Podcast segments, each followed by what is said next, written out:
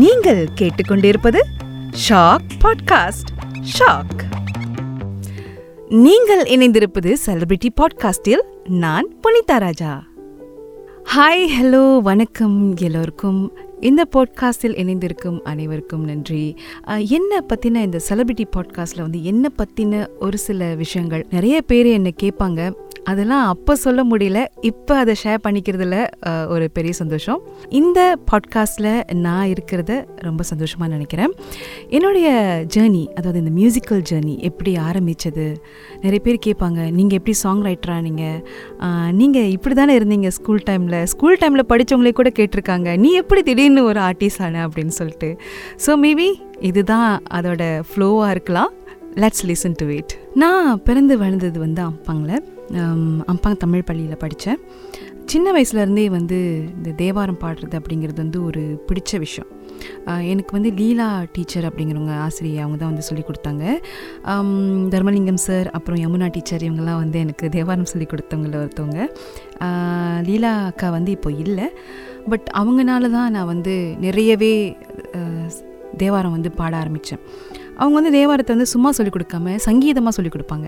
So அதில் நிறைய சங்கீதம் இருக்கும், அந்த சங்கீதம் ஜதிகள் இருக்கும், அதில் ஸ்வரங்கள் நிறையா இருக்கும்.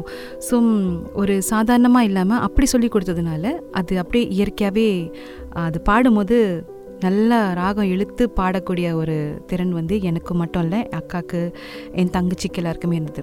அம்மா சொல்லுவாங்க, நான் ஒரு 2 வயசுலேயே தேவாரம் ஒழுங்காக பாட தெரியாதான், இருந்தாலும் புத்தகத்தை எடுத்து வச்சுக்கிட்டு திருப்பி வச்சுக்கிட்டு புத்தகத்தை தலைகீழாக நான் வாயில் வந்ததை சாமி படம் பண்ணுக்கு நின்று பாடுவேன். நான் கத்தி சரியான டியூனில் பாடுவேன், ஆனால் வார்த்தை சரியாக வராது அப்படின்னு சொல்லுவாங்க.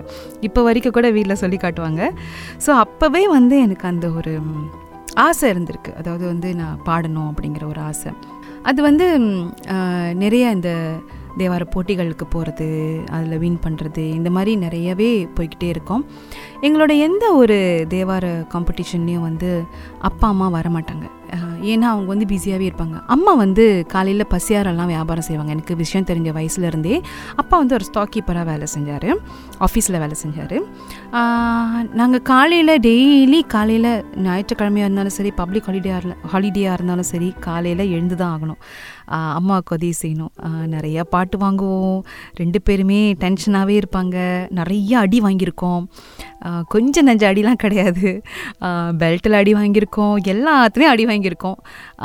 பட் இருந்தாலுமே ஸ்கூலில் ஒரு ஃபர்ஸ்ட் ஸ்டூடெண்ட் அப்படின்னு சொல்லலாம், அதாவது எப்போதுமே முதல் இடத்துல வர ஒரு மாணவின்னு சொல்லலாம்.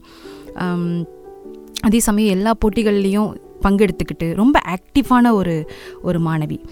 ஸோ இப்படி இருக்கும்போது ஸ்கூலில் நிறைய நிகழ்ச்சிகள்லாம் பாடுவேன். இதுதான் என்னோடய மெயின். இது போட்டிகளுக்கு போயிட்டு வருது, திருமுறை ஓதும் போட்டியில் தேசிய அளவில் 2 முறை வின் பண்ணியிருக்கேன்.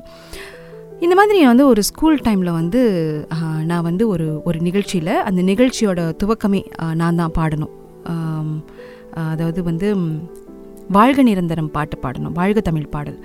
அந்த பாடலுக்கு அந்த நிகழ்ச்சிக்கு முக்கிய விஐபியாக நம்முடைய துன் சாமிவேலு அவர்களுடைய துணைவியார் பான் ஸ்ரீ இந்திராணி சாமிவேலு அவங்க வந்திருந்தாங்க. அப்போ அவங்க டத்தின் ஸ்ரீயாக இருந்தாங்க, அவங்க வந்திருந்தாங்க. அவங்கள வரவேற்ற விதத்தெல்லாம் பார்த்துட்டோன்னே அவங்க பெரிய காடியில் இறங்குறாங்க, அப்படி எல்லாரும் அவங்கள வரவேற்கிறாங்கன்னு எனக்கு ஒரு மாதிரி அளவுக்கு மீறி நான் நர்வஸ் ஆகிடுச்சு.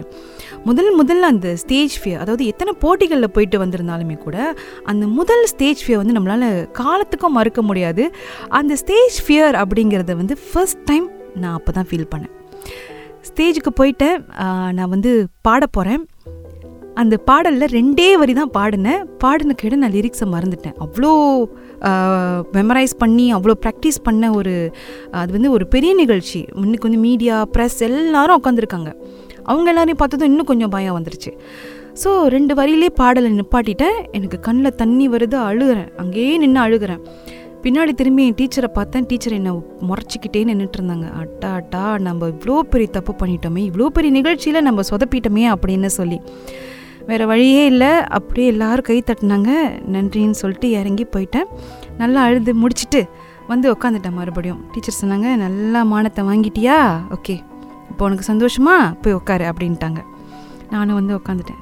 அதுக்கப்புறம் நம்மளுடைய டத்தின் ஸ்ரீ வந்து அவங்க வந்து ஸ்பீச் கொடுக்கணும். ஸ்பீச் கொடுக்கும்போது அவங்க ஏதோ ஒரு கேள்வி கேட்டாங்க, எனக்கு சரியாக தெரியல. நம்ம தான் எல்லாத்துலேயும் கை தூக்கி பதில் சொல்லிடுவோம். ஸோ உடனே எழுந்திருச்சு, அந்த நடந்த இன்சிடெண்ட்டை கூட மறந்துட்டு எழுந்திருச்சு கை தூக்கி பதில் சொல்லிட்டேன். அப்போ நான் நினைக்கிறேன் ஸ்டாண்டர்ட் 5 ஸ்டாண்டர்ட் 6 படிக்கிறேன்னு நினைக்கிறேன். ஸோ எழுந்திரிச்சு பதில் சொன்னோடனே அவங்க, அம்மா நீ தானே அந்த ரெட்டை ஜடை போட்டுட்டு மொதல் க்யூட்டாக முன்னுக்கு நின்று பாடினேன், ஏன் நீ பாட்டை நிப்பாட்டிட்ட, நீ பாட ஆரம்பிச்சோன்னா ரொம்ப நல்லா பாடுது இந்த பொண்ணு அப்படின்னு யோசித்தேன், ஏன் நீ நிப்பாட்டின அப்படின்னு கேட்டாங்க. எனக்கு பதில் சொல்ல முடியல. கூப்பிட்டாங்க, கிட்ட போனேன். போயிட்டோன்னே தோல் மேலே கை போட்டுட்டாங்க. ஏன் என்னை பார்த்தா பயமாக இருக்கான்னு கேட்டாங்க. ஆமாம் அவங்கள பார்த்தா ரொம்ப பயமாக இருக்குது அப்படின்னு சொன்னேன். தோல் மேலே கை போட்டுட்டு, சரி இப்போ நீ பாடு, நான் உன் தோல் மேலே கை போட்டு நீ பாடுன்னு சொன்னாங்க. அந்த பாடலை அப்படியே அழகாக பாடி முடிச்சிட்டேன். முடித்தோன்னே எல்லாரும் கை தட்டினாங்க. உடனே அவங்க சொன்னாங்க, பத்தியா இவ்வளோ அழகாக பாடுற, முதல்ல உனக்கே அந்த பயம் வந்துச்சு அப்படின்னு. ஏன்னே தெரியல, அந்த பயம் எதுக்குனால வந்துச்சுன்னு தெரியல, ஆனால் அதுதான் ஸ்டேஜ் ஃபியர். ஸோ அது வந்து இன்ன வரைக்கும் கூட எனக்கு ஒரு சில நிகழ்ச்சிகளில் எத்தனை மேடைகளில் பாடியிருந்தாலும், கான்சர்ட்டில் பாடியிருந்தாலுமே, அவ்வளோ கூட்டத்தை பார்த்துருந்தாலுமே கூட ஒரு சில நிகழ்ச்சிகளில் அந்த ஸ்டேஜ் ஃபியர் கண்டிப்பாக வரும். அது வந்து மாற்றவே முடியாது. ஸ்டேஜ் ஏறுறதுக்கு முன்னாடி அப்படி கையெல்லாம் கோல்டாகி நிறைய இந்த மாதிரி நடந்திருக்கு. ஸோ இதோட முதல் துவக்கம் வந்து அதுதான். அதுக்கப்புறம் வந்து எல்லா இதுலேயும் வின் பண்ணிட்டோன்னே அப்படியே அது மறந்தாச்சு. அது ரொம்ப சந்தோஷமாயிடுச்சு. அவங்க கிளம்புறப்ப ஒரு என்வலப்பில் வந்து எனக்கு அவங்களோட நினைவாக ஒரு ஒரு நோட்டும் எனக்கு கொடுத்துட்டு போயிருந்தாங்க. ஸோ அது வந்து மறக்கவே முடியாது இன்ன வரைக்கும். அவங்க காரில் ஏறி உட்காந்துட்டு போகும்போதே என்னை கூப்பிட்டு, ரொம்ப நல்லா பாடுற, நீ கண்டிப்பாக பாடுறதை விட்டுறாத, நிச்சயமாக நீ நல்லா வருவ அப்படின்னு சொல்லிட்டு எனக்கு கொடுத்துட்டு போயிருந்தாங்க. ஸோ அது ரொம்ப நாளாக நான் வச்சுருந்தேன், இன்னமும் என்கிட்ட இருக்கும் கண்டிப்பாக. இப்படி என் வீட்டில் வந்து எல்லாருமே பாடுவோம். அக்கா பாடுவாங்க, தங்கச்சி பாடுவாங்க, தம்பி பாடுவார், அப்பா நல்லா பாடுவார். அப்பா வந்து எப்போதுமே இந்த சினிமா பாடல்கள் வந்து பழைய பாடல்கள் தான் எப்போதுமே பாடுவார். கண்டசாலா பாடல், அப்புறம் இந்த மாதிரி மலையாள பாடல்கள் நிறையா பாடுவார். ஸோ எங்களுக்கு வந்து சினிமா பாடல் வந்து அவ்வளோ தெரியாது. அது சினிமா படங்கள் பார்க்குறதுக்கு வருது, வீட்டில் டிவி இருக்காது, அவ்வளோ பார்க்க மாட்டோம். பார்க்குறதெல்லாம் கார்ட்டூன் தான் பார்ப்போம். சினிமா படங்கள் தெரியாது, சினிமா நடிகர்கள் அவ்வளோ தெரியாது, அப்புறம் பாடல்கள் அவ்வளோ தெரியாது. ஸோ எங்களுக்கு வந்து தெரிஞ்சதெல்லாம் இந்த மாதிரி டிவோஷனல் சாங்ஸ் இது தான் தெரியும். வீட்டில் வந்து எல்லாருமே அப்பா வந்து ரொம்ப ஸ்ட்ரிக்டானவர், பயங்கர ஸ்ட்ரிக்ட். அம்மாவும் ஸ்ட்ரிக்டாக தான் இருப்பாங்க. ஸ்ட்ரிக்ட்னா எப்படின்னா, அவங்களோட உடையிலேருந்து நம்ம பேசுகிற விதத்துலேருந்து எல்லாமே வந்து ரொம்ப ஸ்ட்ரிக்டாக இருப்பாங்க. ஸோ நாங்கள் வந்து நாங்கள் வந்து எப்படி சொல்கிறது, அந்த ஒரு சர்க்கிள்குள்ளேயே நாங்கள் வந்து இருந்தோம். ஆனால் அது வந்து தப்பான ஒரு விஷயம் கிடையாது. நான் இப்போ ரொம்ப சந்தோஷப்படுறேன் ஏன் அவங்க வந்து ஸ்ட்ரிக்டாக இருந்தாங்க அப்படிங்கிறதுக்காக. ஒரு காலகட்டத்துக்கு அப்புறம் வந்து அப்பா அம்மாவை தான் எங்களோட பெஸ்ட் ஃப்ரெண்டாக மாறினாங்க. அப்போ ஸ்ட்ரிக்டாக இருந்தவங்க ஒரு காலகட்டத்துக்கு அப்புறம் தி பெஸ்ட் ஃப்ரெண்ட், எங்களுக்கு இன்ன வரைக்கும் எங்களை புரிஞ்சிக்கிற ஒரு ஜீவன் அப்படின்னா அவங்க ரெண்டு பேர் தான். எதுவாக இருந்தாலும் அவங்கக்கிட்ட பேசலாம், அந்த அளவுக்கு ஒரு பெஸ்ட் ஃப்ரெண்டானாங்க.